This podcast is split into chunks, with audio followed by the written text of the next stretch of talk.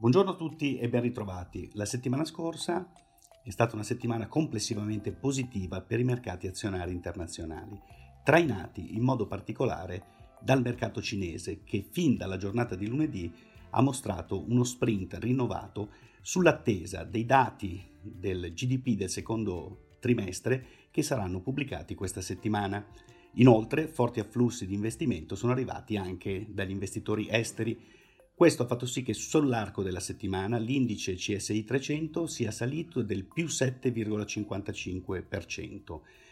Complessivamente l'effetto sugli altri mercati azionari sviluppati è stato positivo soprattutto per gli Stati Uniti che sono riusciti a chiudere la settimana con un rialzo dell'SP 500 pari al più 1,76% ed il solito Nasdaq che ha sorpreso ancora una volta con un rialzo di più 4% in settimana, portando i guadagni da inizio anno al più 18%. Per quanto riguarda l'area euro, invece, i mercati, dopo una partenza forte a inizio settimana, hanno avuto una pausa di riflessione, soprattutto a causa delle revisioni della crescita del prodotto interno lordo dell'area eh, emesse pubblicate dalla Commissione europea. Per il 2020 la contrazione del PIL è stata rivista al ribasso a meno 8,7%, da meno 7,7%, e per il 2021 è stato limato il previsto rimbalzo al 6,1% dal 6,3%. Fanalino di coda purtroppo l'economia italiana prevista in contrazione del meno 11,2% quest'anno, rivisto da meno 9,5%. Il bilancio finale dei mercati azionari dell'Eurozona è quindi in sostanziale pareggio nella settimana con l'indice Eurostock 50 che ha chiuso più 0,06%, pressoché invariato anche l'indice giapponese Nikkei 225 a meno 0,07%, mentre i mercati emergenti, sospinti dall'esuberanza della Cina, hanno registrato un rialzo dell'indice MSCI Emerging pari al più 3,5%. Per quanto riguarda i mercati obbligazionari governativi, da segnalare un lieve arretramento dei rendimenti sulle curve principali, in modo particolare sia sugli Stati Uniti sia sulla curva tedesca i rendimenti sono scesi sulle scadenze decennali di 3 punti base, con il Treasury USA che rende lo 0,64%, il Bund tedesco a meno 0,46%. Il nostro rendimento del BTP decennale rispetto alla Germania ha avuto un allargamento sul fine di settimana chiudendo a 175 punti base con un rialzo di 6 punti base.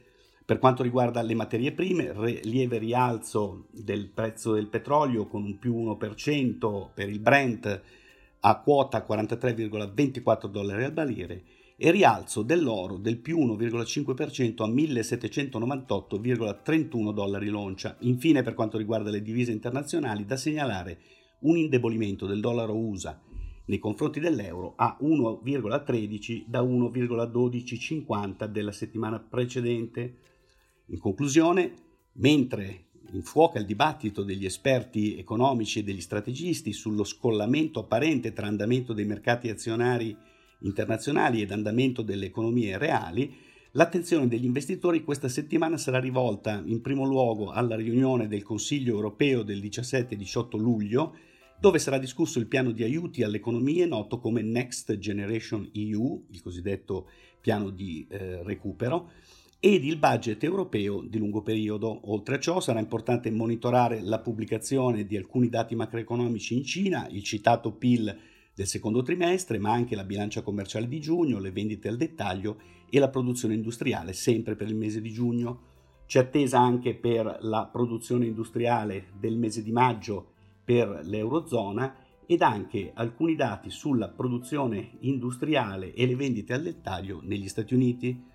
Nel frattempo ci auguriamo che l'inizio della stagione dei risultati, che questa settimana vedrà soprattutto i finanziari nel settore dell'asset management e dell'investment banking negli Stati Uniti riportare gli utili del secondo trimestre. Eh, nell'attesa di, di queste pubblicazioni ci auguriamo che i mercati comunque possano consolidare i recenti rialzi. Io vi ringrazio per l'attenzione e vi do appuntamento la settimana prossima.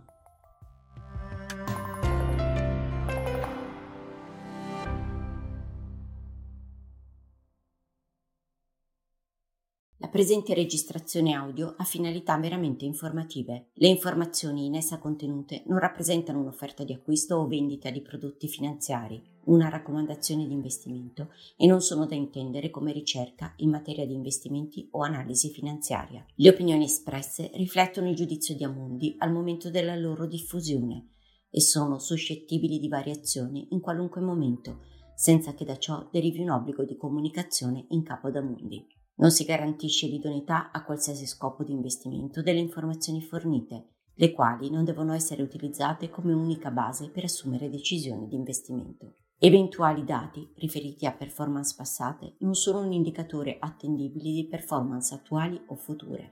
Investire comporta un sostanziale grado di rischio. L'investitore, prima di qualunque investimento, è tenuto a prendere attenta visione della documentazione relativa allo strumento finanziario oggetto dell'operazione, la cui sussistenza è disposta dalla normativa vigente. Le informazioni contenute nella presente registrazione audio non sono dirette alle US Person, così come definite nel US Regulation Act della Securities and Exchange Commission.